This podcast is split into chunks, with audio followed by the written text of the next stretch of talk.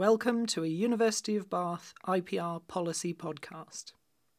Good afternoon, everybody, and welcome to this uh, lunchtime event on behaviour change and climate change. Uh, my name is Nick Pearce. I'm Professor of Public Policy at the University of Bath and Director of the Institute for uh, Policy Research, and I'm going to be chairing uh, the lunchtime event today.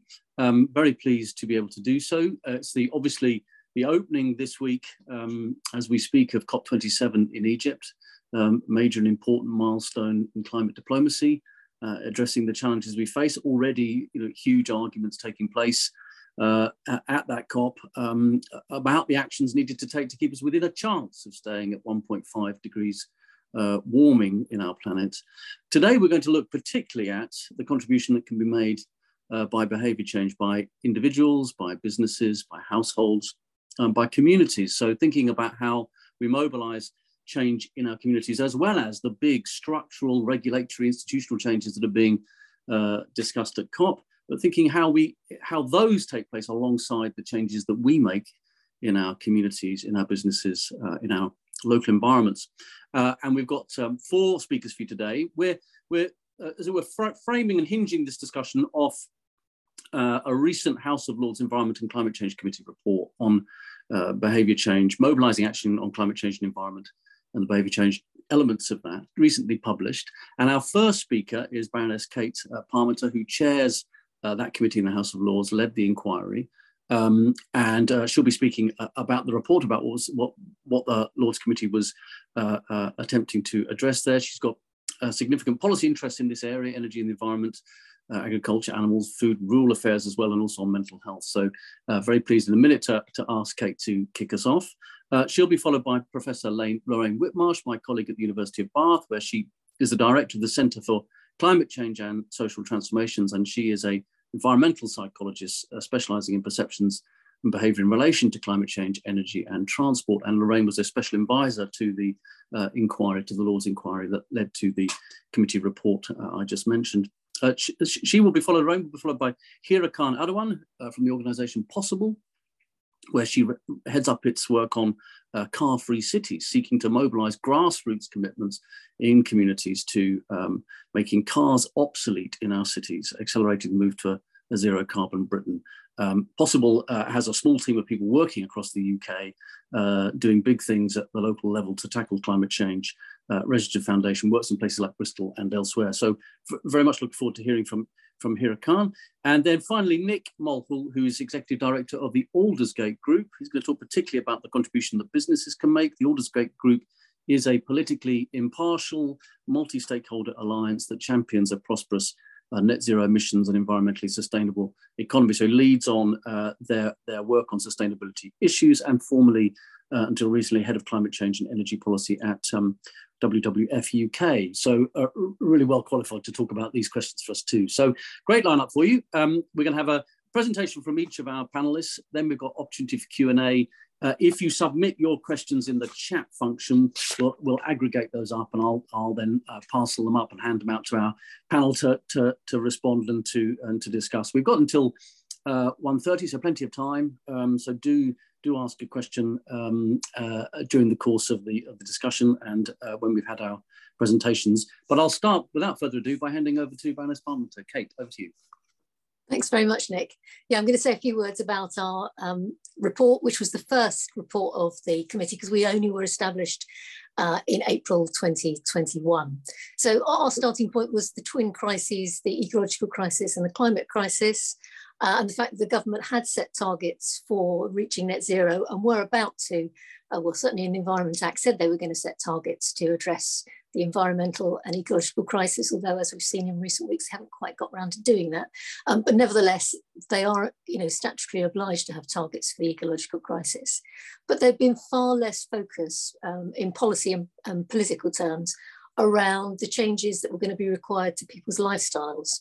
And our starting point was the Climate Change Committee had said that 63% of the emission reductions by 2035 were going to be requiring some form of public involvement.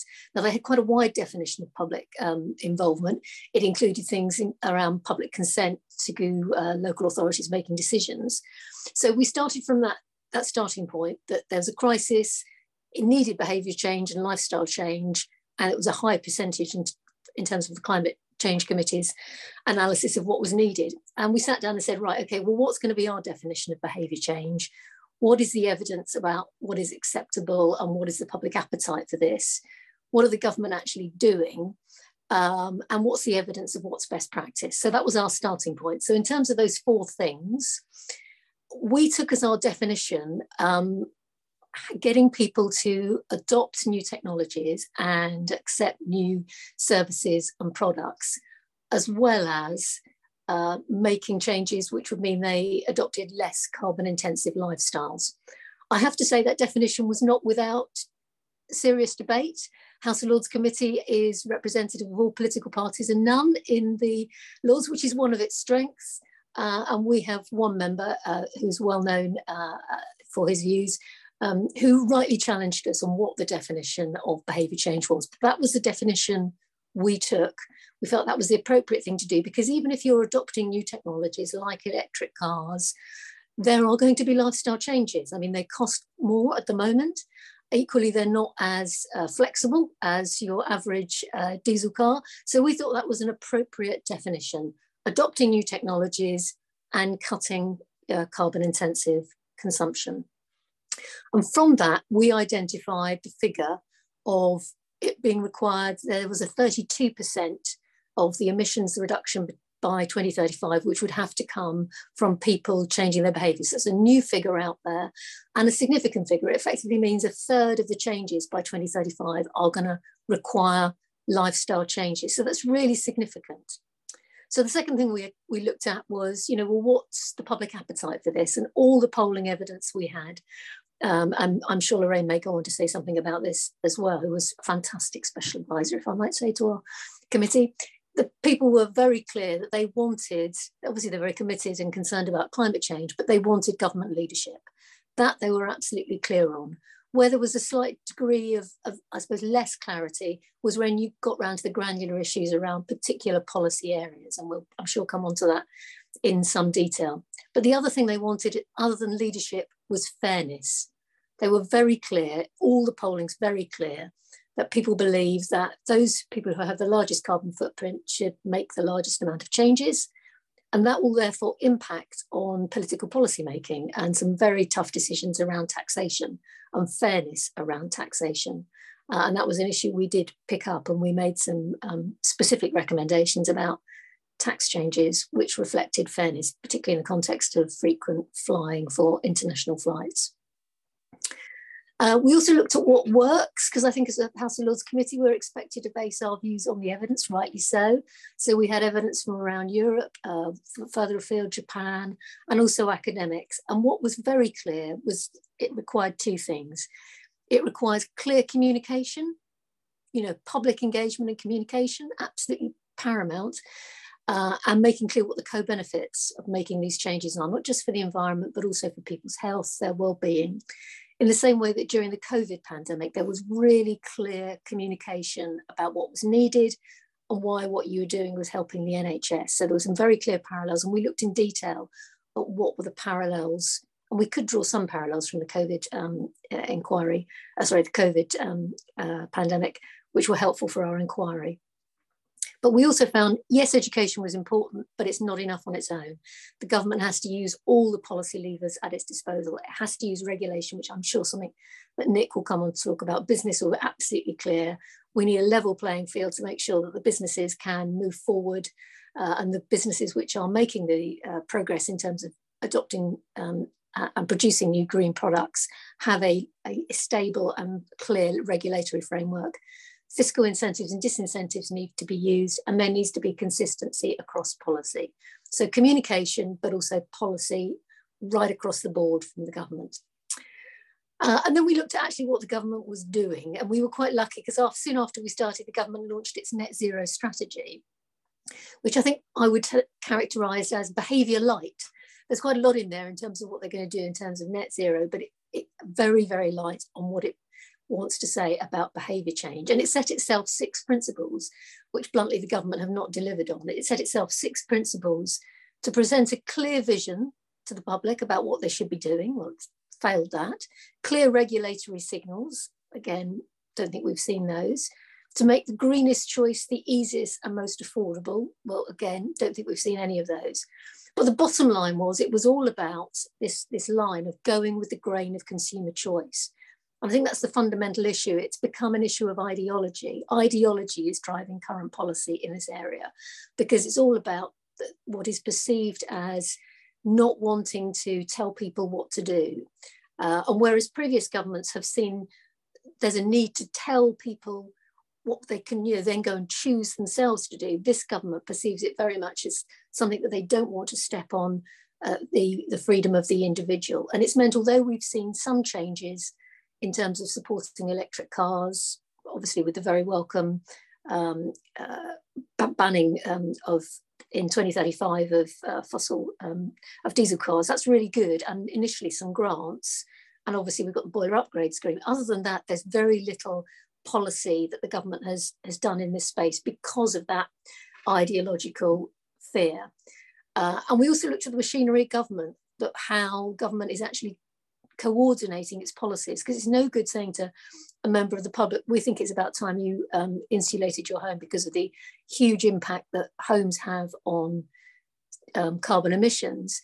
If government's still allowing new homes to be built which aren't efficient i mean people just note the you know the disparity and people need to have a consistent policy framework and the machinery of government isn't working.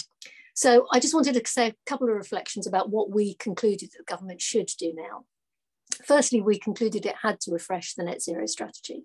The fact that it is so behaviour light is not absolutely appropriate. And clearly, um, Chris Skidmore at the moment is doing a net zero review.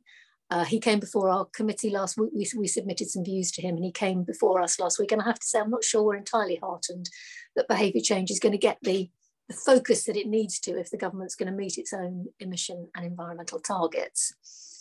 Um, it needs to absolutely, as a first priority, invest in a public engagement campaign. Other uh, nationalities, uh, and indeed uh, Scotland has already uh, introduced one. We can't get people to work on behaviour change unless they know what's needed. Uh, so they need to invest in that in the way that they invested and were the largest advertisers during the COVID pandemic. It was a very salutary statistic we had in our inquiry that it was the government that was spending the most money during that time, telling people what was needed. If you want people to do things, you have to give them the information. Thirdly, the government needs to be much better on data. I mean, if, if, I always go on the maxim, what, me what's, what measured is mattered. And at the moment, government's not doing enough in terms of measuring the data in this area. So they need to do a lot more and we had a very interesting um, uh, uh, conversation with the chief scientific officer about the role of, of ONS um, and BEIS in improving data in this area. It needs far more to work with the partners that are out there. We know that the government needs to change its policy, but as I'm sure Nick and Hira will be saying, it can't do this without local communities. It, most of behaviour change is place-based people need to be involved, they need to be engaged, and it won't happen unless business is on the same page. So that's absolutely critical. Uh, and then two other quick things. It needs to rewire the machinery of government. I mean, I don't know how many of you noticed, I'm, I'm sure most of you did, but the new cabinet committees now don't include the climate action um, strategy committee or indeed the climate action implementation group. They've been scrapped and a lower level cabinet, uh, cabinet committee, which is being chaired by Oliver Letwin, is now in place. The fact that the Prime Minister is no longer chairing a committee uh, which is looking at um, coordinating domestic and international climate and environmental policy is a major step backwards, particularly in the context of behaviour change, which relies on that continuity across policy areas. You can't have the housing department you know, doing one thing and, you know, the transport department doing something else. So that I think is a major, major worrying point. And I'll just finish on the other thing, which um, I'm not so sure that the other members may um, focus on, which is about if we're going to succeed in getting to that figure of 32% of behaviour change, yes, it's going to be about policy, but it's also going to be about the, the debate uh, and since we launched our report, I mean, I've now been called um, a member of the anti coalition group, a Puritan, and it's become very ideological and driven and very divisive. Um, and I understand that, you know, it's touching on people's lives, but it, in the same way that we managed to get the Climate Change Act through, or the Labour government did. It was, you know, it was cross-party. Everybody agreed that this really had to happen. For me, we are not going to be able to solve the behaviour change issue and get people, you know, doing making the changes to their lives that we know we need to, unless we can frame a public debate which which which sells the less but better argument to them. Thank you.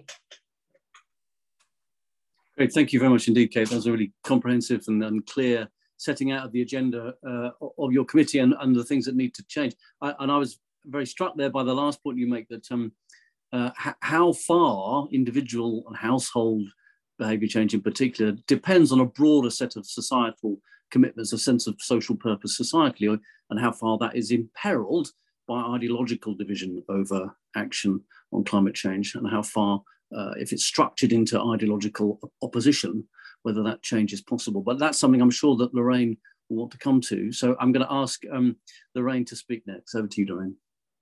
Thanks very much, Nick. And I'll just uh, share a few slides to illustrate some, some of my points. So I, I was very privileged to be um, uh, to support this inquiry. And um, I'm just delighted about how many of these recommendations are um, aligned with a lot of the things that we're doing within our centre, the Centre for Climate Change and Social Transformations. And um, we're absolutely about essentially trying to um, build the evidence base on uh, how to change behaviour to uh, reach net zero and to change society more widely. Uh, as, as we've heard, technological change is not enough to, to get to, to net zero. And actually, one of the one of the figures that I find quite striking is just the scale of behaviour change that is needed. Um, so we need to get to uh, uh, we, we're at about four, eight and a half tons of CO2 per person at the moment. That's the average UK carbon footprint. We need to get to two and a half tons in the next well seven and a bit years. Um, so we need really pretty radical sorts of behaviour changes. And while the focus of the uh, House of Lords inquiry was more on the sort of consumer side of things, that what consumers can do to change their behaviour, and that's, as we've heard, about a third of the emission reductions needed, most of the rest of what's needed will require some degree of behaviour change by people in other contexts. Um, so, for example, within the professional sphere, so what we do within the workplace, what business leaders, what what what what societal leaders do, what we do within communities um, and as citizens. But the good news is um, the public is on board, actually, very broadly speaking. So, from the government's own polling, shows that we're at more or less a, a, record high in terms of climate change concern. So, about 84% of the public saying they're concerned about climate change. And actually, similar levels, about three quarters, saying that if individuals like me do not act now to combat climate change, we will be failing future generations. So, people do feel that they should be changing their behavior and playing a part in the net zero transition. But there are barriers, as, as we've heard. Um, uh, and that came out of the inquiry. And, and th- there are many barriers. Some of these you could say are at the individual level. So they uh, individuals don't necessarily have a good sense of the scale of change that is going to be required to reach net zero. There is a sense that maybe a bit more recycling, bit, a bit of saving energy, maybe reducing plastic might be enough. And that's partly because a lot of the campaigns that we've had historically are, are focused on those rather smaller scale behaviour changes What's absolutely needed now is cutting down on driving, flying, changing diets, much bigger sorts of behavior changes. And there isn't good awareness amongst the public about the, the, the scale of uh, change required or about actually what's going to be most effective. So we know that there isn't good awareness about the, the need to change diet in particular, for example. At the individual level, you could also wrap in other sorts of more psychological barriers. People tend to sort of focus on the here and now, and they have other things they're worrying about. And in a cost of living crisis, of course, that's that's particularly uh, maybe focusing on sort of financial worries that that they have. Although, as we as I'll come on to, there are often win-wins here. So actually reducing consumption, reducing energy use can reduce um, bills as well as help mitigate climate change. So we need to focus on some of those, those co-benefits. Maybe harder to address are some of the wider social, structural, economic sort of barriers. Uh, very broadly speaking, often it's more expensive or very inconvenient to choose a lower carbon option relative to a higher carbon option. And so we this is why we need governments to intervene to reduce or remove those barriers. And we also need business and communities to play their part too. Um, and as I'll, as I'll mention, engagement is really important. We need to bring people with us uh, because we know that imposing solutions on people doesn't work. One of the um, useful distinctions that, that we use, but also was uh, mentioned in the inquiry report, is the difference between downstream and upstream ways of changing behaviour. Downstream is where you're trying to influence individuals' choices directly. So, this is usually information provision. So, you persuade people to um, choose a lower carbon option, and that might be through labeling or a campaign of some kind. Um, it might use more sort of social uh, influence type approaches. But what we know is that these tend to be relatively ineffective. They, they play a part, but by themselves, they often are not enough to actually get people to change their behavior, often because of these wider barriers that I've mentioned. So, what we need is more upstream types of approaches. This is where you're actually influencing the context in which people are acting. Um, so you're actually making it easier and cheaper for people to do the right thing. And they do want to do the right thing, but it needs to be uh, a, a, more natural choice for them to do that. So we need economic incentives and disincentives. We need regulation. We need changes to the built environment. And these sorts of approaches tend to be far, far more effective. Um, and those sorts of measures, of course, as I mentioned, do require government government policies to uh, to, to, to implement some of those things. Um, and this this figure comes from some fairly recent polling we've done with Ipsos Mori to try and ask the public, what do you do you support or oppose uh, various net zero policies, which would have implications for people's lifestyles? So they imply behaviour change. And there are various ones here, but the, the, the one that was most popular was frequent flyer levies. And in each case, we gave them a short description of what would be involved. And there is broad support for that. And I think that is partly because, as um, Kate has mentioned, there is fairness embedded here, actually. It's the polluter pays principle. You pay more um, in, in levies for every flight that you take because you're polluting more, the polluter pays, and because higher income people tend to, to fly a lot more. So there's there's there's some level of fairness baked into that policy, and that might explain why that's more uh, that that is partly more supported. Um, and you can see that many other sorts of things like changing product pricing to reflect environmental impacts, phasing out gas boilers, electric vehicle subsidies, and so on. All of these sorts of things are, are, are more supported than they are opposed. But as we've already heard, actually, the net zero strategy is light on behaviour change. And I, would go further to say that in the forward, it's very explicit that there is no will whatsoever to change behavior, actually, because there is an assumption that behavior change implies sacrificing quality of life, that it's about hair shirts, that it's about guilt, um, and that actually technology uh, and the creative power of capitalism uh, uh, is, is all we need. And actually, the evidence doesn't bear that out. Not only is technology alone not going to be sufficient, but also um, actually, the evidence base shows that a lot of the behavior changes that we're talking about to reach net zero will actually benefit well-being. So this is really important, I think, because this helps to communicate um, and, and persuade people about why behavior change um, is needed. Uh, because actually, we know that communication is most effective when it targets what people care about for example health well-being what's good for their family etc um, and we also know that people that have greener lifestyles, very broadly, so a lower carbon footprint, tend to have higher well-being. This comes from some uh, evidence uh, that, that we've done across lots of different countries, including the UK, that shows this positive relationship.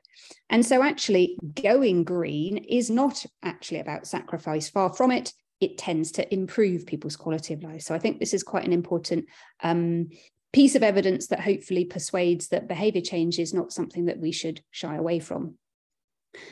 As I mentioned, it isn't only about information. We do need this change of context. We need to change physical infrastructures. We know, for example, that reallocating road space away from cars uh, and expanding the space available for, say, walking and cycling um, can significantly cut car use because it makes it harder to drive and it makes it much more easy, safe, attractive, etc., to walk and cycle.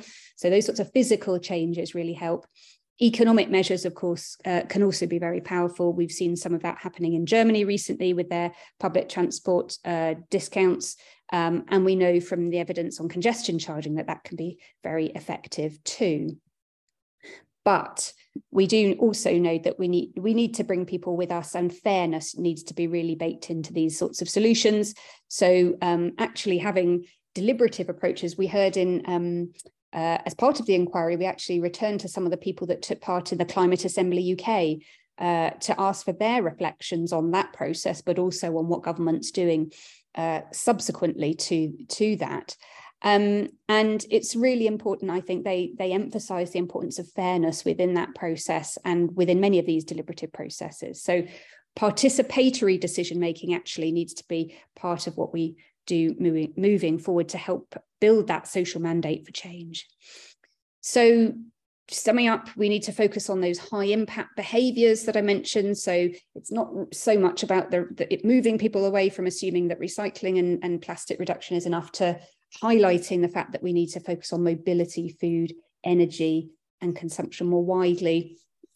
A, an expanded definition of behavior change that thinks about the multiple roles that people have co-designing interventions with the public, so that participatory approach that really achieve those co-benefits I mentioned, including well-being co-benefits, and moving more upstream, so not relying on information provision, but actually having um, a, a, wider set of policy instruments um, to change behaviour and I didn't elaborate on this, but actually, when we intervene really matters as well. So, getting the timing right uh, for when habits are disrupted. We've seen during COVID, people change their habits overnight, and actually, some of those things have uh, stuck. So, we are doing more things online like this, for example. So, actually capitalizing on disruptions that happen uh, to try to reconfigure habits is also very powerful. So, I'll stop sharing now. Thanks. Great, thank you very much in, indeed, Lorraine. Uh, fantastic presentation of um, the arguments in the agenda here. And, and actually your focus there at the end on, on participatory mechanisms, deliberative engagement and participation at the local level in particular is a very good segue for me into Hira's uh, presentation. Um, as I mentioned earlier at the beginning, uh, works with Possible as the head of car-free cities and working at a grassroots level to see uh, that change that Lorraine mentioned of making it better to walk and cycle, easier to walk and cycle, and to make cars obsolete. So, Hira, over to you. Thanks very much, Nick. Um, I think I've got Laura sharing my slides. Uh, so that will start in one moment. Um, there we go. So at Possible, we want to see a zero carbon Britain built by and for everyone. And we want to achieve this by inspiring people in the UK to take the action the climate crisis demands. And, you know, as we've just been hearing, the sheer scale of the action required means it's going to touch everyone's lives. Uh, if we're going to move at the speed required, uh, and if we're going to ensure the new world that we build is a fair one, we have to bring everyone along. You know, people and communities need to be involved. Politicians, corporations, and other established institutions have a key role to play too, but they'll only move fast enough once they know their constituents and customers are on board. So the climate crisis is a collective action problem, and people are fundamentally social beings. So wherever possible, we work to bring people together to take action as both citizens and consumers through a lens that makes clear that they're a part of something bigger than themselves. So as you know, as we've been hearing, the UK's decarbonisation success to date has asked very little of the public, but further progress relies on this changing fast. A powerful expert consensus has emerged around the need for action on the demand side, the social factors that drive consumption and greenhouse gas emissions, with around two thirds of the carbon cuts needed in the first half of this century, depending on collective behaviour change at an epic scale. Individual consumption patterns are largely a product of the choice environment in which they take place. So, changing established behaviours means changing the menu of available options. Meanwhile, the British government remains reluctant to engage the public meaningfully around the societal implications of meeting their own climate change targets. Success in the fight against climate change therefore requires a mass movement that integrates rapid change at the personal, social, and structural levels. And everything possible does is ultimately aimed at increasing meaningful public participation in climate action at home, in our communities and workplaces, and in political engagement too. So there's two key audiences that we uh, focus on. The first is people with high carbon lifestyles and the means to reduce them. So, on the global scale, this group includes most but not all people in the upper half of the UK income spectrum, many of whom also register the highest levels of public concern around the climate crisis. As well as their disproportionate responsibility for lifestyle consumption emissions, this group also enjoys disproportionate levels of agency over solutions, as high socioeconomic status equates directly to influence as agents of social, political, and economic change. Those with high social capital can leverage this for the collective interest, extending solidarity to those with less capacity to act. And we can help to guide them into this role. There is therefore both a moral and a pragmatic case for this audience to lead demand side changes, as change here will deliver the greatest impact in both direct emissions reductions and in changing the conditions in which the rest of society are making their own consumption choices. And then, secondly, the people who are currently underrepresented in the climate movement and policy debates. So, this broad group includes many communities in the UK whose voices are seldom heard in climate discourse and who may also be at higher risk of being adversely affected by unintended consequences of poorly designed changes to energy and transport systems. The cost of living crisis, now escalating, is likely to dominate public concerns over the coming years, and the enemies of climate action will be using every trick in the book to conscript these concerns into opposition to climate policies. Again, there's both an ethical case and a practical one for positive engagement with this audience group. So that's very broad strokes about possible and the way we work. But how about some examples of what we do and how we do it? And of course, I'm here to talk about car free cities. So the Car Free Cities campaign works in Birmingham, Bristol, Leeds and London and aims to bring to life a positive vision for our cities to move away from mass private car ownership. We want to take space away from cars and give it back to people and nature. We're clear a car-free city is a city which is free of the dangers, pollution and emissions caused by mass private car ownership. It's not a city with no cars at all. We recognise there are many people, including some disabled people, who can't get around without a car.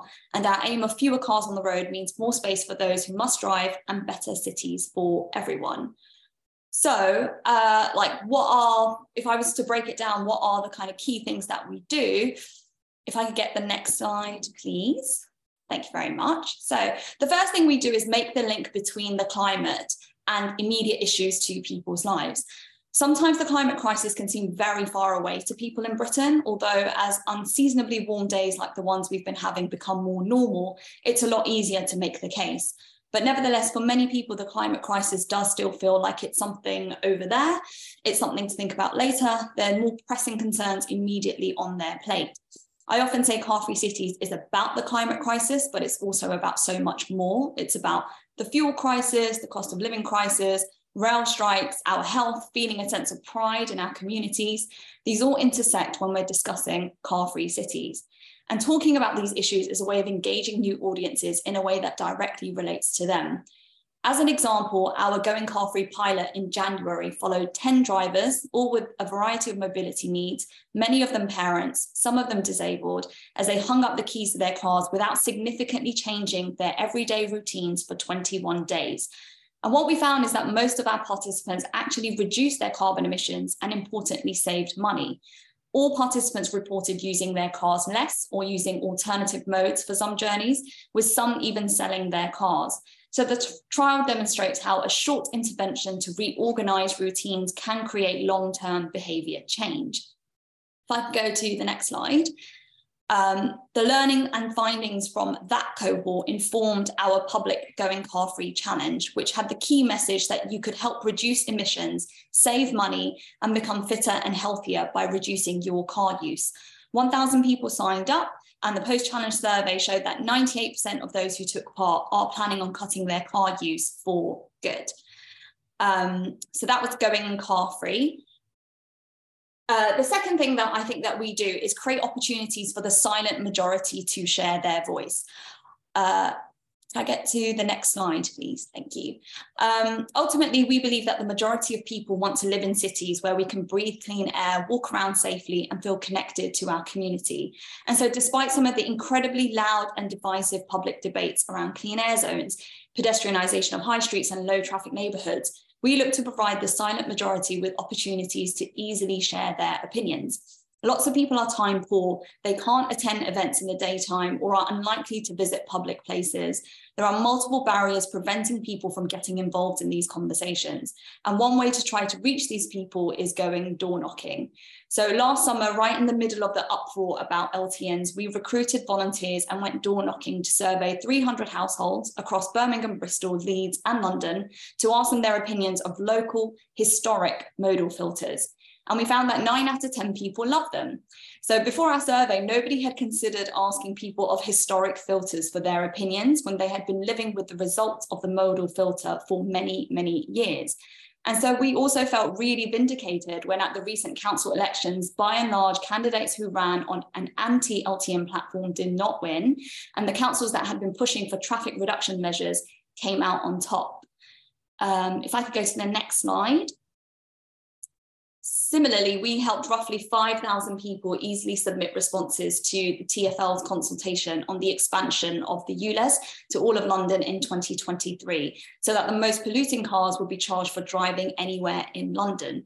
Sadiq Khan has said that this won't automatically go ahead if most responses to the consultation oppose the expansion. So we're looking forward to seeing the results of our efforts off the back of that. Uh, and if I could go to the next slide. And finally, we pride ourselves on being great storytellers. We're data led, we're really good at communicating complex research in an accessible way, but we're also great at creating human centered stories. And we walk that fine line between numbers and creative moments to deliver a campaign that feels very human. And a great example of this is our work on parklets, which aims to popularize parklets as a positive, people centered approach to decreasing on street parking and shifting road space away from cars. So for this, we've produced reports looking at how much space cars take up in our cities. We've launched our Parklet Plotter, which is an interactive map to help people learn about the areas they live in, from which communities have the least access to green space to how different areas measure up against the multiple deprivation index and identify potential locations for a parklet with maximum social benefit. And we recently produced new analysis showing how car parking is subsidized and prioritized over public space. But beyond all the data, we also create events that bring people together, connect communities and organizations, and spark joy and hope for change. Can I get the next slide, please? Thank you. So for World Car Free Day in uh, September for two years running, we've organised pop-up parklets in our four cities. We collectively attracted hundreds of visitors. Several councillors come down to showcase their support, and we get loads of great press off the back of it. All of this is in service of calling for an easy parklet permit process in our cities, just in the way that people can apply for a parking permit. We've recently had some success. You know, Waltham Forest's first community parklet was installed in June as part of a 12 month trial so the council can test the permit process. And here's a lovely quote from Toby Spearpoint, who's the resident who applied for the parklet, um, talking about how great our campaign was in helping him achieve that. Uh, can I go to the next slide, please? And so finally, working on the climate crisis can be a doom laden affair. It's no exaggeration to say that we're facing the end of the world as we know it. Whether we make change happen or sit back and let change happen to us, human civilization will be transformed almost beyond recognition over the 21st century. We're clear what a grave position years of inaction on the climate crisis has left us in, and know that communicating this is part of our job as a climate charity. But we're also clear that the solutions are there to be seized. And we know it's also our job to promote these too. It's where our name possible comes from. And our at our best, we offer entry points to climate action that are like an invitation to a barn raising. So we all roll up our sleeves, we pick up the tools for the hard work, but we'll be doing it together with friends and neighbours. And there'll be food and drink and music and dancing. And at the end of it all, we can stand back and admire the new barn we've built together. We aim to find joy in the call to action. Thank you very much. Great, thank you very much indeed Hira. That's very inspiring. And um, I'm sure everybody watching would have felt, felt exactly the same. And I think really importantly also foregrounding the, the role of experimentation, of local action, of the ability to make big changes flow from uh, actions that can be taken in a locality by relatively small groups of people um, and using experimentation to presage bigger change. So thanks so much indeed, Hira. That was really excellent. Thanks a lot. So our, our final speaker is Nick Molho from the Aldersgate Group. Nick, uh, over to you. Thanks, Nick. Um, and hello, everyone. So um, I, uh, I, head up the Aldersgate Group. Uh, just but very brief background, we're a cross-economy uh, business organization that really makes the business case for ambitious climate and environmental policies. So we have around 65 member organizations. Uh, most of them are businesses, but we also have academic institutions and NGOs within uh, the group. And you know, with our members, we really try and look at how uh, policies that can effectively meet our climate and environmental goals can also actually help accelerate investment in innovation, in new supply chains, in job creation skills, and new areas of competitive advantage for the UK. So we absolutely do not see a contradiction between ambitious climate and environmental goals and a prosperous economy. And that's something that we've been working very hard uh, um, reminding successive governments in recent months.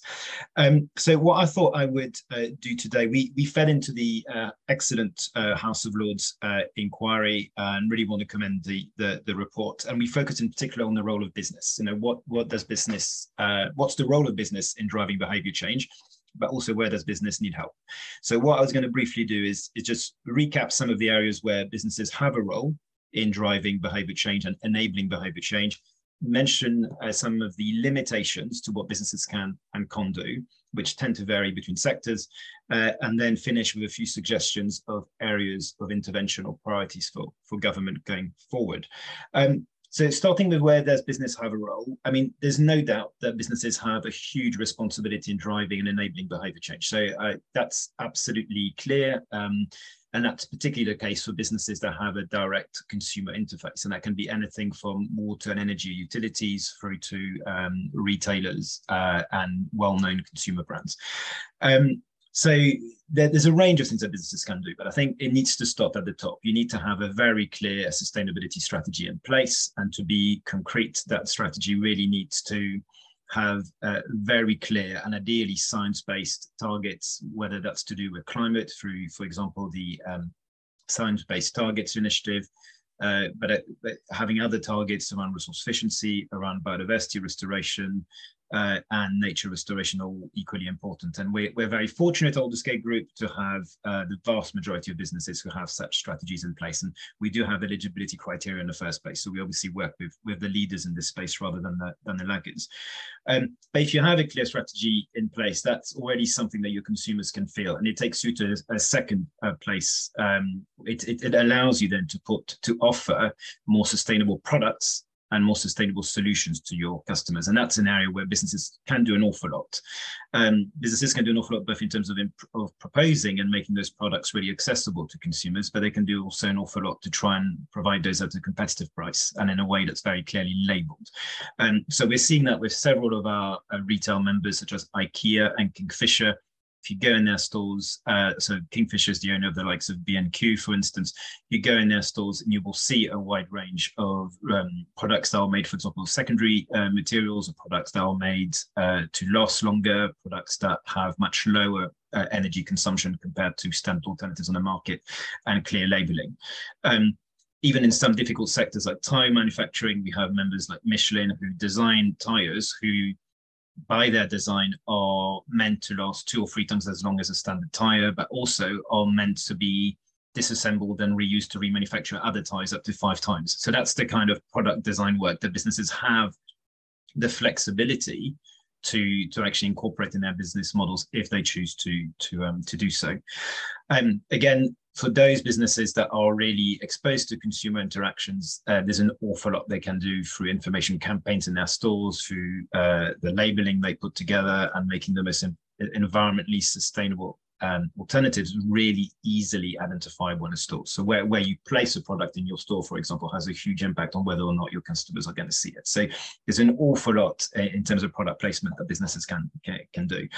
Um, I also think businesses have a huge role to play, and that came out a lot with the sort of business surveys we did as we responded to this inquiry. Uh, businesses have a lot to do with uh, in terms of employee engagement.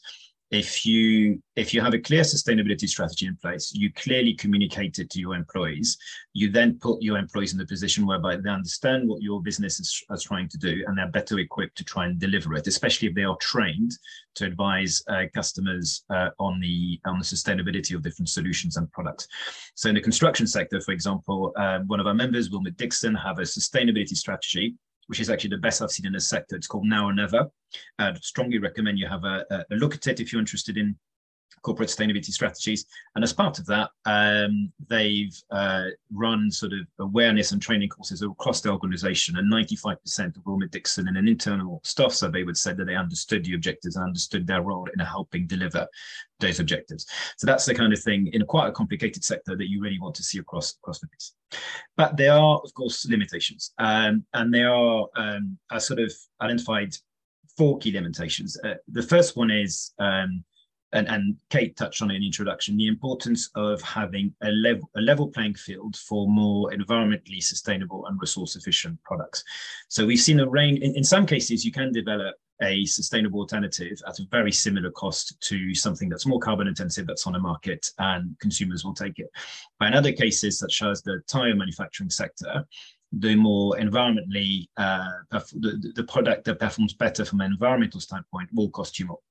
So a company like Michelin, for example, will uh, have often sort of made the point to me that you uh, you tend to see that those uh, tires that are there to last two or three times longer than low quality tires that will tend to be imported from uh, Southeast Asia really struggle when it comes in both the B2B trade and trade with individual consumers because the upfront cost might be two or three times more. Uh, but actually over the over the or two times more.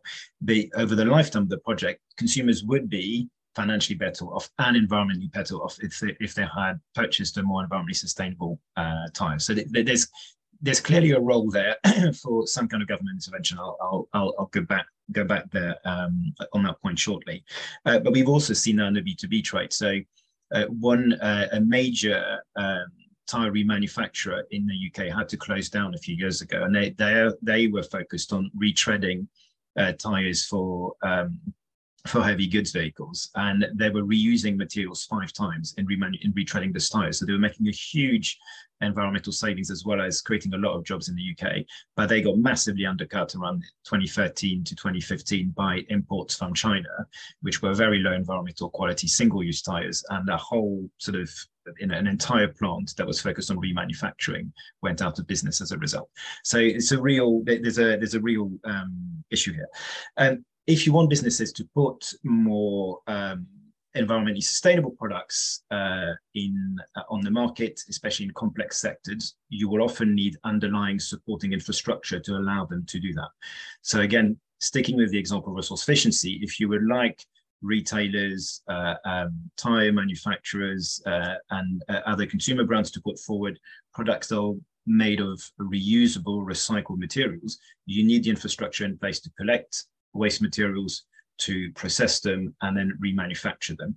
And we get we have too little of that. In fact, in the UK, we have a, a fairly significant problem with an enormous amount of very valuable scrap material being exported because we don't have neither the incentive or the infrastructure to collect those scrap materials, recondition them, and reuse them. So we need to address that.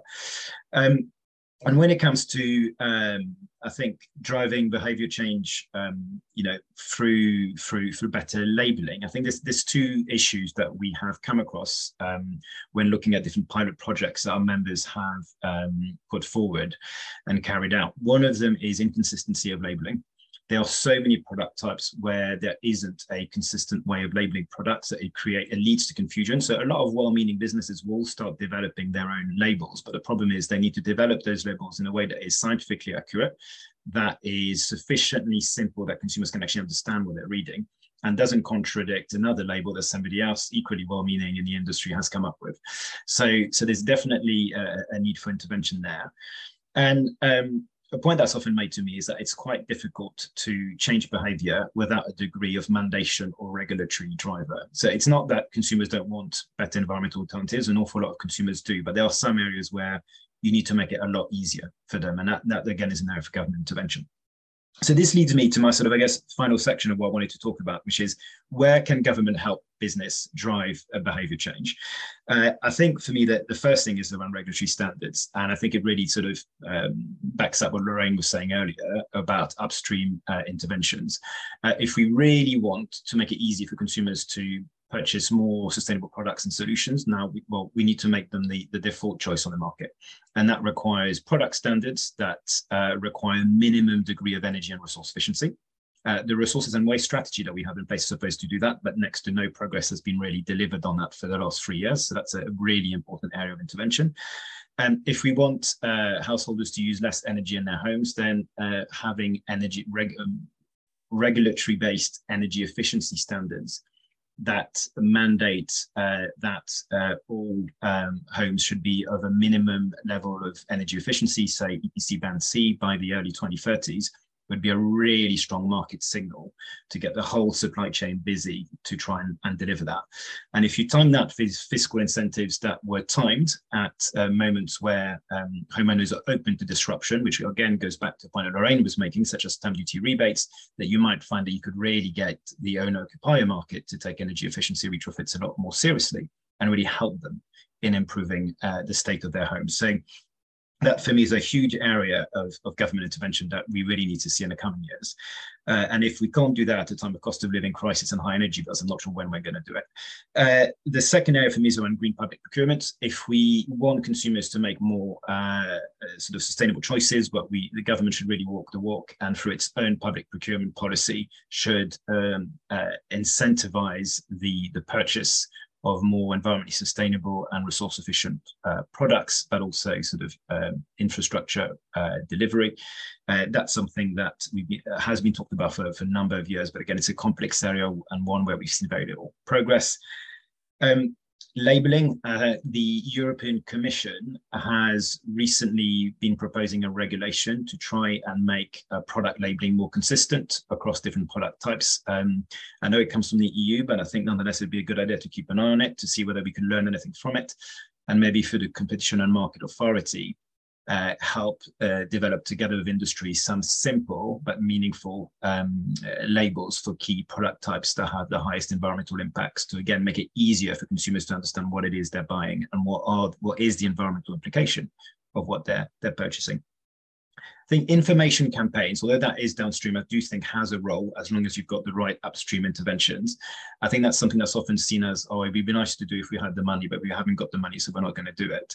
I do think that sort of a combination of BEIS, DEFRA, and different sort of uh, industry groups really working together to um, uh, not just uh, uh, help consumers understand the, the, the, different solutions available to them, uh, to lead a more environmentally sustainable life, but actually making the business case to them, as Lorraine was making earlier, that actually if you do, if you adopt these better products and solutions, if you make these changes, you will actually be better off in terms of your overall well-being.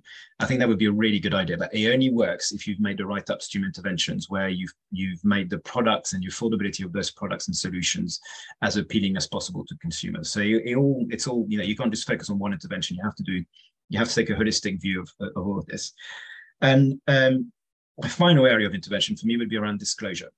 Um, the Treasury about a year ago put forward a quite good um, roadmap on green finance, uh, which is uh, and um, which is all around uh, introducing something called the sustainability disclosures requirement. And what that's supposed to do is to get uh, businesses to explain not only how they what, what their exposure to climate change is, but also how they are contributing towards climate change, and to disclose this every year. And the Treasury also committed to introducing a requirement called a net zero transition plans, whereby businesses have to explain, uh, well, here's our contribution to climate change, and here's what we are doing to reduce that contribution and, and get us to a point where we are truly net zero emission by or before 2050. Now, there have been rumors that this may get slowed down or um, the government may not want to go ahead with those. I think it's absolutely critical that we go ahead with that because good reporting and disclosure really then helps consumers and the public more generally understand what different businesses and financial institutions are doing.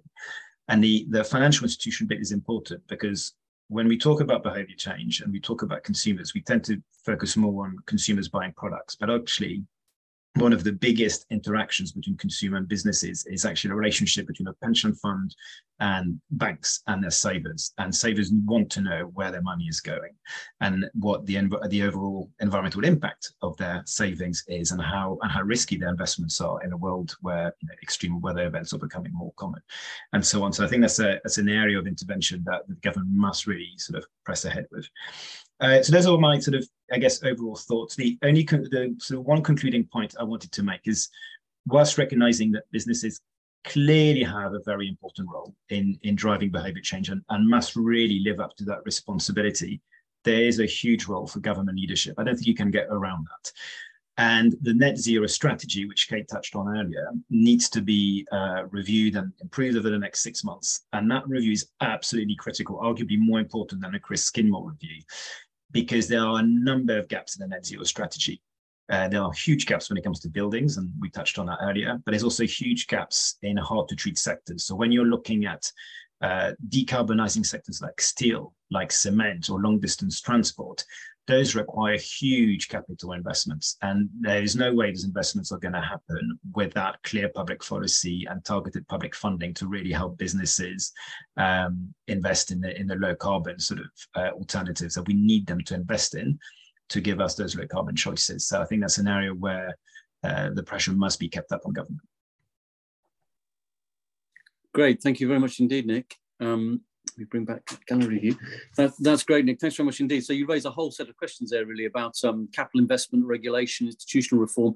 I think at the end, indicating perhaps that uh, in some areas this is not about making markets work better. It's about industrial strategy to shift markets in completely new directions, and perhaps also in some areas where you need public ownership because private ownership will not allow you to deliver what you need. Mean, that's perhaps a discussion we can uh, have in the course of the debate. We've got about um, half an hour now to do that. There are some questions already in the chat. Um, I haven't caught up with all of them, but I, I, there's a few that I wanted to start with with our panelists. Um, and the first is a clutch of them that relate to uh, rural areas. And I think it was mention made by, I think, Catherine in the chat of uh, Climate Assembly in Devon. And the kind of key issue for people there being that um, uh, car use is, you know, is almost mandatory for some people because the public transport infrastructure is so poor. The buses are very, very poor, and making the transition towards getting out of cars requires that infrastructure to be in place. So you're in a kind of chicken and egg situation. And others, I think, also asking those questions about uh, how do you make progress on these questions in, in rural areas where connectivity is weaker, where uh, bus services and others are unreliable, and where then people require a social infrastructure to make the behaviour change. Perhaps I could ask our panelists to address address that one first, because I think in each of your own areas you you touch on these these issues, but perhaps just focusing very directly on that question of rural populations uh, in the UK. Kate, can I ask you to go first, and then perhaps Lorraine? Absolutely. No, well, people in rural areas have exactly the same needs as people in urban areas, but they have to have different solutions because of scarcity, scarcity in terms of space, the geography, and they need to be locally tailored. And one of the things that none of us really touched on as much as we perhaps needed to as well in, in the context of this debate is the role of local authorities in mm. actually mm. uh, coming up with solutions which are right for people in the geography that they are in. Um, and picking up the point that Hira said, are actually ones where people are engaged in the debate, where people are actually part of, a part of the solution. So I think, think all of us recognise that you know the needs of rural people are the same, but they're going to have to have different solutions. The government has a role in coordinating and resourcing local authorities more because at the moment there's been a real gap in terms of resourcing and coordination with local authorities. I mean, they've only just set up their net zero forum after promising it in the net zero strategy. But I think if you talk to any local authorities, as we did during the process of our mm-hmm. inquiry, no one thinks that that's, that job is being done properly. So I think there's an issue for government to work better with local authorities, for them to be resourced so that they can actually come up with the solutions which will be very different for people in rural areas. Yeah, thank you very much, Kate. And Lorraine. Yeah, absolutely. I, so I think it's it's important to sort of reflect that the behaviour changes that will be needed will are, are, are different across different groups, and I think here here it also touched on kind of socioeconomic differences and the fact that you know people with um, higher incomes have much bigger carbon footprints. So we also need to be kind of thinking about that. But the geographical, the spatial dimension is also very important. So having those those those multiple and tailored solutions is crucial. In terms of um, in terms of rural areas, we've done work now in, in with Scottish Government and we're doing work with Cornwall Council as well, looking at how we can change travel behaviours across both urban and rural areas.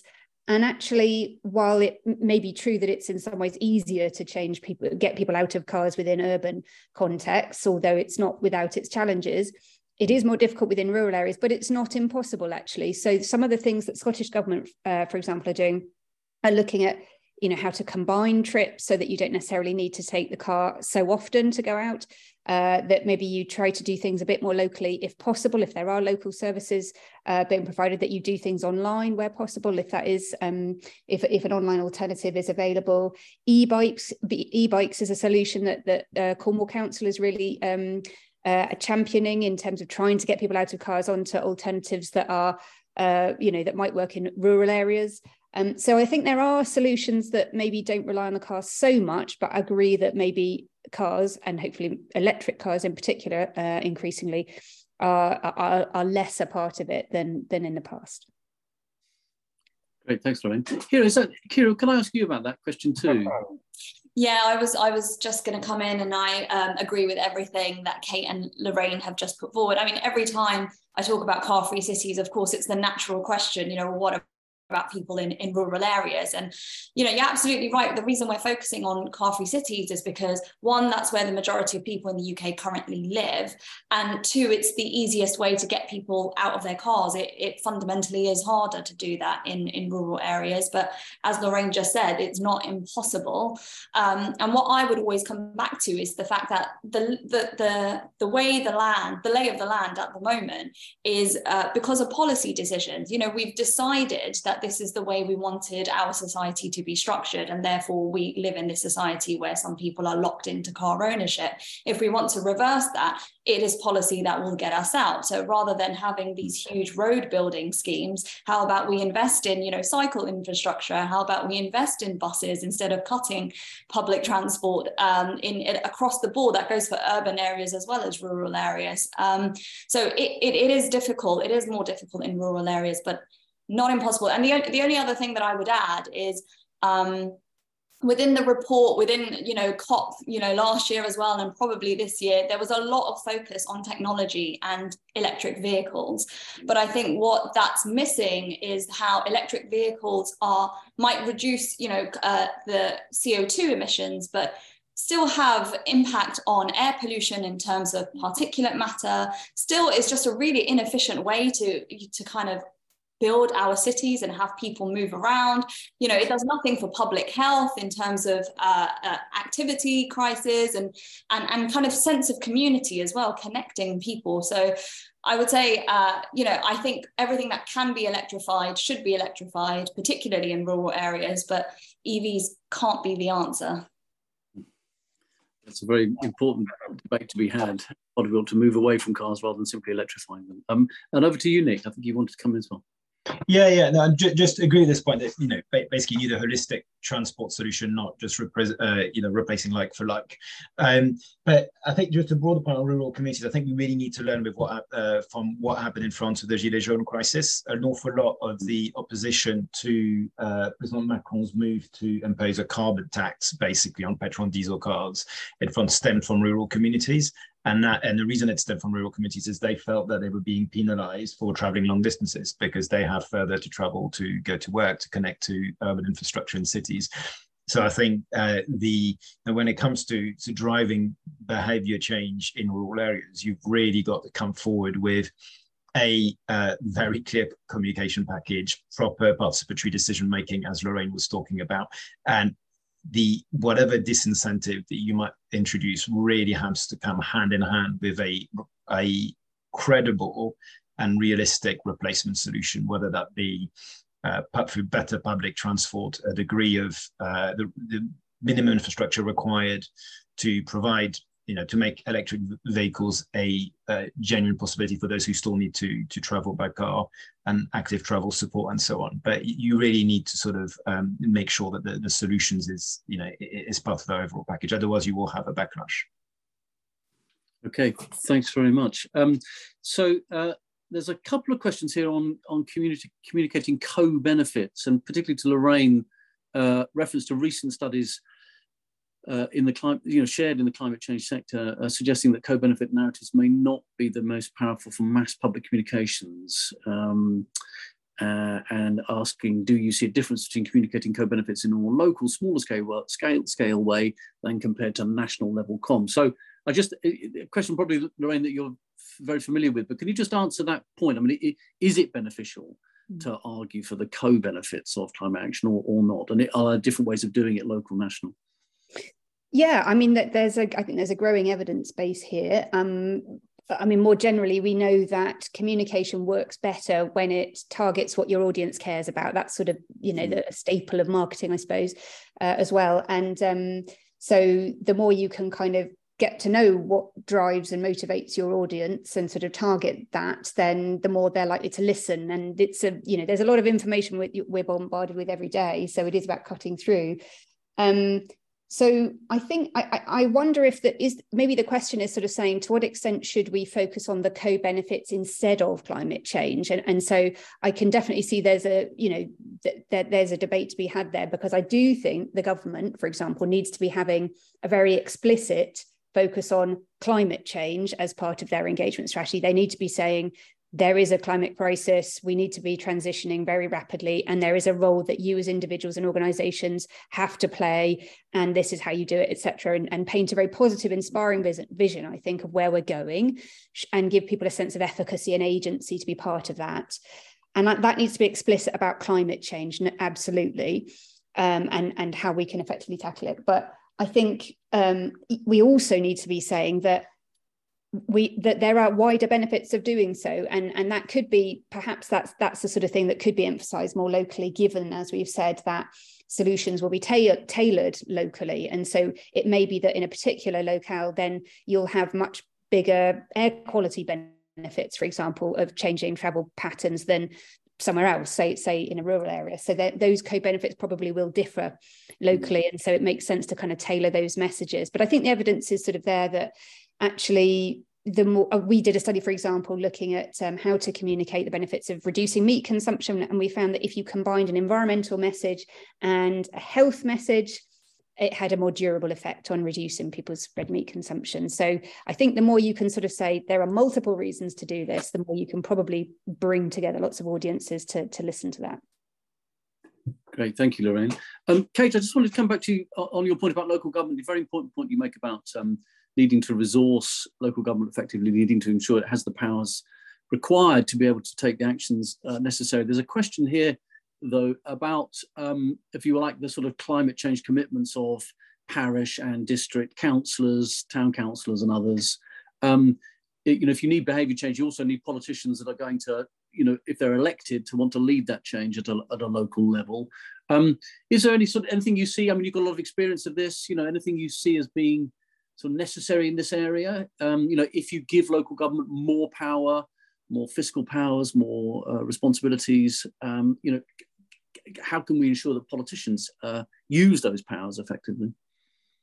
Well, there's two ways. First of all, you can give them. I mean, the honest answer is you can give them duties. Hmm. Um, and but at the moment, some of them already do have duties, but they're not sufficiently resourced to do it. So you can you can take the view that government can set the sort of the, the parameters, but it's absolutely critical that local politicians drive this.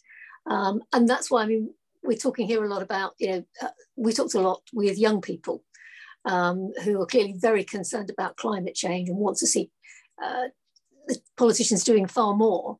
And one of the things I've been saying to them is actually what we need is you young people to be actually being engaged in the political process. Because at the moment, there's a real risk with climate climate concern that young people have, that actually they're going to be switched off from politics altogether because they think it's, you know, it, it just can't solve the problem. Whereas actually what we need is young people thinking we need to go into local government and actually be part of the solution. So I think re-engaging young people in, which is I mean the perennial difficult thing, to try and re-engage people to think actually local government is the right thing for me. If I'm concerned about climate, then actually, you know, I'm going to take this forward as part of my agenda to, to change things for the better. I think that's a really important point and one way to target young people's disaffection at the moment with what politicians are doing about climate change is actually saying, come on, you know, for some of you, it might be to go and join Extinction Rebellion. For some others of you, it should be about thinking, become a councillor. I mean, I was a councillor at 21. So, you know, get on with it and mm. make the change you want to see. Very good.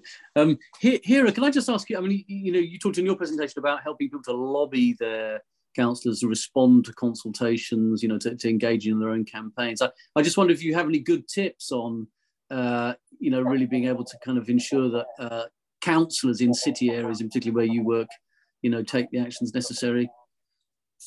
Um, so I, I, I would agree with Kate that I think local councils are crucial in this sort of uh, puzzle that we're trying to, to, to put together here. Um, particularly in the cities that we work in, local councils have a lot of power, uh, particularly over the road space and, and sort of mm. transport plans and, and, and the such like. Um, the problem is, as I said in my presentation, it often requires people to turn up to consultations that are happening you know sometimes during the day sometimes during, you know different people have different responsibilities. It's all quite technical uh, and there's so many consultations going on at the same time. It's, it's it's almost consultation fatigue sometimes. You can't expect everyone to get involved with everything. So the key thing that we do is try to make involvement as easy as possible. And i think that's what made uh, the parklet plotter such a great success is that you can go to the map just click a button where you would like a parklet and there's a pre-filled form which you can edit and it will send it to your councillor you don't even need to know who your councillor is because there's a pre-filled form that will do that for you. Uh, and it's the same with the ULEZ consultation. It's actually it was actually quite technical. If you don't know anything about the ULEZ you don't you know you don't know what the system is or what the process is we made it really easy for people to be able to fill it in um, but at the same time, I think it's an ongoing conversation that will work for some people, whereas for other people, it's not about filling in a form. They want to see tangible change in their communities and in their neighborhoods. And that's what makes Parklet so brilliant is that it is giving you know, we're saying we're taking a parking space away, but we're giving something back to so many more people. This is access to public space. You're getting a garden, you're getting seating. Uh, it, it is about making those benefits more tangible to people.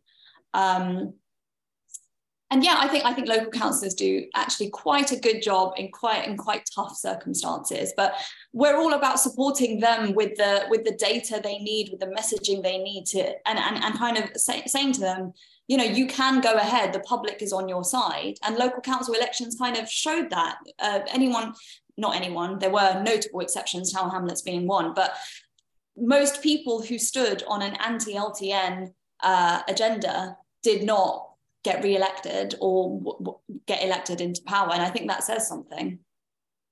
Yeah absolutely. And there were very specific circumstances in tower hamlet as we know? Um, there's a there's just just to i'll mention it just because it's in the q&a that sean ellis williams refers to um, a tool that's being developed by mySociety to help citizens estimate the um, uh, I, I, presume the, the carbon footprints of contracts let by local authorities, so the public procurement point that Nick was making, and whether you can then uh, lobby to improve council procurement on the basis of transparency about the carbon footprints of contracts. So that seems very interesting. Um, Nick, there's a few questions uh, here related to the question, the issues you raised about uh, capital costs and helping people with the upfront costs of making the changes they need to see. Um, and you know, we've had you know over a decade now really sort of failure, uh, particularly on home energy efficiency, you know, green homes and those other kinds of um, mechanisms designed to help people with the upfront costs of shifting away from gas boilers and, and making their homes more energy efficient. Um, I mean, is this something where we just need a completely different policy framework, or, or, or are there just things that are obvious that we're not doing uh, to enable people to, you know, get rid of their gas boilers and to uh, invest more in their energy efficiency? Um, thank you. Well, I think more uh, looking at sort of home energy efficiency as a whole, I think we've known what the right framework is for about 20 years. It's just we've never actually tried to implement it. And instead of implementing something that's uh, really comprehensive and long lasting, we've essentially resorted to a program of stop stop grants, which are had a degree of impact when you introduce them. And in the minute the, the cash runs out, uh, the you know nothing else happens. And you can see that actually if you look at the installation rates in 2012 and you then look at the home insulation rates in, in 2013, you'll see a 90% drop. And there's a diagram that shows you that in the latest uh, progress report from the Committee on Climate Change. So we have a, a major problem. I think that what, what we really need is um, a sort of overall framework that has about sort of four key pillars. The first one is regulatory. We need to be absolutely clear what the regulatory ambition is when it comes to energy efficiency in homes, because there's no other way businesses will understand what the market opportunity is without it. So um, you know, I would say, you know, social housing, you want to get everyone to EPC band B or C at the latest by the early 2030s. And when it comes to owner occupier homes, no later than 2035. But you need a very clear statement of regulatory ambition. You then need fiscal incentives, so the, the, the carrot, so to speak, to facilitate that transition. That can mean uh, VAT rebates from home improvements. Now, interestingly, interestingly, the government did introduce one, except that the VAT rebate is only applicable if a professional uh, uh, installer uh, does your home energy efficiency improvement, even if it's something quite quite simple. If you if you if you apply the if you do the installation yourself, you're not going to benefit from the discount. So that's the kind of thing that needs to change. Um, stamp duty rebates, I think, are really critical for the owner occupier market. So you need those uh, uh, well-timed fiscal intensive um, incentives that work hand in hand with your regulatory drivers.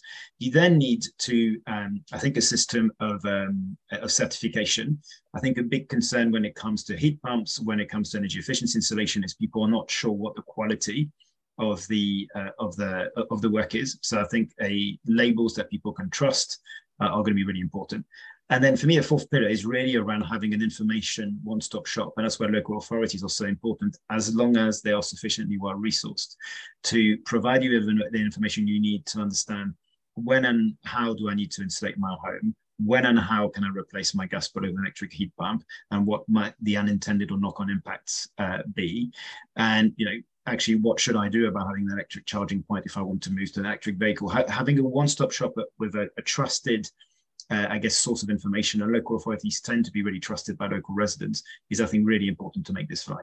And when it comes specifically to heat pumps, then I think, you know, as part of the incentives package, you need to look beyond just the incentives. I think a degree of subsidy, especially at the moment, is going to be important to help with upfront costs. Um, uh, especially if it's, I mean, that, that's why I think the renewable heat incentive was not mm. badly conceived because you sort of, you got some support and then you repaid the support as you saved on energy bills throughout the, the, the, the duration of, of you using your heat pump. So I think something like that, that as part of a really well structured regulatory certification and clear information framework could really help move the dial once and for all on, on, on home energy efficiency.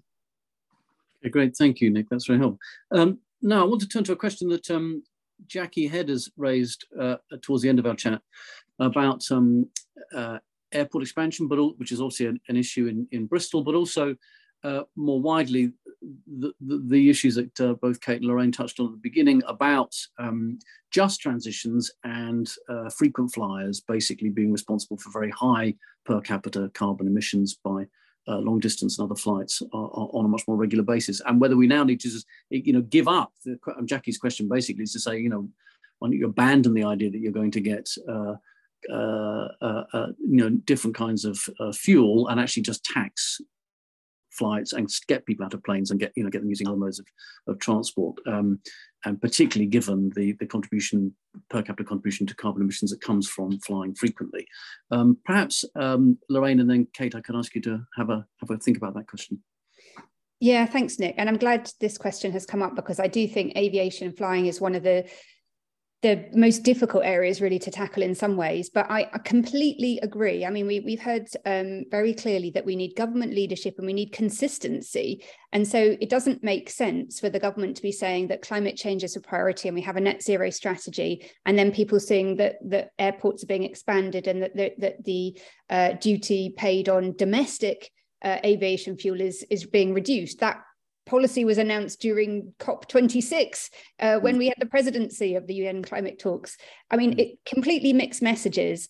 And to be expanding airports, I mean, this seems like the lowest of all low hanging fruits to me. Do not expand airports. Do not um, uh, do not invest in oil and gas. These these are things that we should be, just be doing immediately, and then we can go on to all these other really important things very quickly that we need to be doing. But it just seems absolutely a no brainer not to be doing that. And then um, yeah, I mean, of course, it's important to invest in uh, technologies like uh, uh, aviation fuel that is uh, less polluting. I think we need to be doing that. But in the meantime, we need to be encouraging people to be flying less and then investing that money that we get through something like a f- frequent flyer levy in sustainable alternatives and investing in the UK tourism industry. There could be lots of green jobs there. So I think there's there could be lots of win-wins, but at the moment there's just no progress. Thanks, Lorraine. Kate. Well, can I absolutely echo what Lorraine said? The only thing I, I, would add is that, and there are other countries out there who are taking these steps, which are going down well. I mean, Nick talked about the Gilets jaunes, where, where there was a bit of a backlash on some issues, but the, the French have now introduced a ban on flights across the country if it can be undertaken within, you know, two hours by bus or by um, by train, and it's gone down well. Um, and so, you know, I think there is a real case that if the government is going to take forward this agenda of fairness. And I think it's, and Lorraine will shout at me if I've got this wrong, but it's, you know, 70% of the flights are taken by about 17% of the population. It's an issue where you really need to show that um, those who have got, we're not saying people can't fly, we're just saying there will be an extra cost. And we saw with the plastic bag tax, actually, that when people could see the arguments for it, an increase in taxation, which is seen to be fair, actually works. So I think this is, as Lorraine has rightly said, low hanging fruit, and other countries are tackling it, and so should we. Right. Okay, there's one. There's a sort of. Um, I mean, we're coming towards the sort of end of the time we have, and there's, there's sort of a, a, bit of a thread running through some of the questions. I mean, I, I, I can't take each of them in detail because we've got too many, but uh, a bit of a thread running through some of them, which is, you know, how do you tell when something is basically greenwashing, when it's you know, when you when what companies or governments or others are saying, which is effectively greenwashing, um, and how do you judge that against information you get which you want to act on should act on which is genuinely about reducing your emissions or those of your household. So i suppose this question of sort of you know filtering out uh, what is ideology or what is corporate interest dressed up as uh, climate action uh, from sources of advice information sources of um, uh, uh, uh, uh genuine guidance that you want to use to act on yourself so that people can make decisions about things which um you know which is and obviously very good examples of this you know come in you know sort of offsetting you know that you press a button to enable you to offset the cost of your flight or offset this offset that which in in reality then turn out not to be actually genuinely reducing carbon emissions. So perhaps you could say that the panel could just help us a bit with that question uh, as well um, uh, before we come to the end of, of the session today. So uh, uh I'll, start perhaps with Nick on that. Thanks, Nick. So it's a complex one, but I, I think for me, there's there's two sort of um, uh, things that that spring to mind. The first one is really around uh, having much more of far more effort being poured into consistent labeling. Uh, for specific product types or, or solutions, uh, that's something where you know there's there's good evidence that actually businesses and consumers trust some independent certifications like FSC, for example, and to a degree MSC, but there's not enough of those across key sort of product and solutions. And that's why I think uh, bodies like the Competitions and Markets Authority could have quite an important role in helping develop greenwashing proof set of labels so you could really understand when you're purchasing a service or a particular product how environmentally sustainable or not your your product is. I think closely linked to that, I think it goes back to my point on reporting and disclosure. Uh, what the government is consulting on, what developing at the moment, is a um, a, a framework which would require businesses to explain what their contributions are to climate change and uh, how what they're doing about it, especially through the net zero transition plan. Uh, I think get really developing a robust framework here is going to be important because that would require on an annual basis. It would enable society to really uh, monitor the progress or absence of progress from different different corporate players. Uh, closely linked to that, there's there's a, another thing important initiative that's happening at the moment, which is the development of a UK green taxonomy it's, a, it's an awful term, but basically what it's about is developing a set of sustainable investment definitions to help uh, individual savers and bigger investment firms to understand what's a sustainable investment and what's not a sustainable investment. So again, that work's been delayed with all the political shenanigans in recent months, but really completing that work, I think, will be important and trying to align it as much as possible with what the EU is also trying to do uh, on, on the same issue. Great, thank you very much, Nick. That's very helpful. Um, Kate, can I ask you to have a go at that question? Well, I absolutely agree with Nick, it's around the issues of getting the government to take the lead on labelling. It's been far too slow. Um, in fact, it's been far too slow on so many issues in the last sort of five years. Extended producer responsibilities, labelling, they you know, need to get much, much faster. Just on the issue of the um, UK green taxonomy, which Nick finished up with, uh, you know, I'm really worried they're going far too slow on this. And they keep saying, I mean, the consultation on this was due at the beginning of the year, quarter one. Um, and, you know, the markets need rapid signals. And if they're not getting rapid signals from this new government, then, you know, we really have to worry. So, yet consistent labelling, consistent disclosure, and then that should allow other actors like the Advertising Association and others to take steps to, to you know, to stop some of these rogue companies that are undoubtedly at the moment still out there doing greenwashing. Thanks, Kate. Um, Lorraine. Uh, well, agree. And um, I think the only other thing I would add is that while we absolutely need clarity on which green claims can be trusted, there's just that sort of slight caveat that obviously information by itself uh, doesn't is isn't often enough to change behavior. We also need those wider changes that we've talked about in terms of kind of enabling the price of greener products to be reduced. But i think you know but i think that can be part of it because as, as people kind of start to see which are the genuine claims then hopefully that might start to sort of create a bit of a shift and as well as an incentive within businesses as well to to innovate in that direction. So yeah that's what i do. Great. Thanks lorraine and perhaps um, Hira I could just uh, give the last word to you. I mean, I've got just uh, uh, this or any other questions that you, that we may not have addressed that you want to tackle in the last couple of minutes that we have. I mean, the one thing that I would add is um, the kind of being possible and trying to be positive. There is a silver, the, the slightest of silver linings with greenwashing is that it's no longer acceptable to say that, yes, we're polluting the world and we don't really care, um, which is why corporations are, are kind of doing this. Um, what we do need to do is ensure that uh, the sustainable impacts that they claim uh, are, are, having the impact in the world that we want them to have, I think there does need to be stronger uh, uh, regulations and stronger legislations around the sorts of terms that, that are being thrown around. Um, but also, you know, we do need to, I think corporations and governments need to see that people care about these things and, and, and that will make them do more. It needs to be on the agenda. Um, and hopefully that's what we're all here to do. Great. Thanks very much indeed, Hira. That's great. Um, well, um, uh, we're going to, I think, try and post in the chat the link to the House of Lords report, to the committee's report, so that um, uh, those of you who haven't read it yet or want to uh, get access to it can easily do so. So you can see all the recommendations there. It's very recently published, and I think the government uh, is required, isn't it, Kate, to formally respond to the report. They have to respond they to do. it. Yeah. Um, so uh, that we'll see in that response precisely how they intend to, to uh, account for the challenges that have been posed and the, the issues that have been raised. Uh, that's come up. So yes, you can click on that link now that Laura has circulated that should enable you to get through to the report. Um, but uh, just, it just falls to me really now just to say thank you very much indeed to everybody for participating today. We've had, um, uh, I think at one point, 140 of you on the call. So uh, it's great to see so many people engaging uh, with the event today. Thank you very much indeed for joining us. And, and do keep in touch with uh, the Lords Committee, with CAST, uh, with the IPR, uh, with the Aldersgate Group, and with um, uh, Possible as well about all the work they're undertaking. There are plenty of other events and debate and discussion happening in this space uh, all the time. So please do keep in touch with it. But um, I just want to finish by thanking Hira for thank, thanking Nick, Lorraine, and Baroness Parminter, Kate Parminter for their presentations and for answering all the questions so fully and comprehensively. So a big thank you to you all for uh, your presentations and answers today.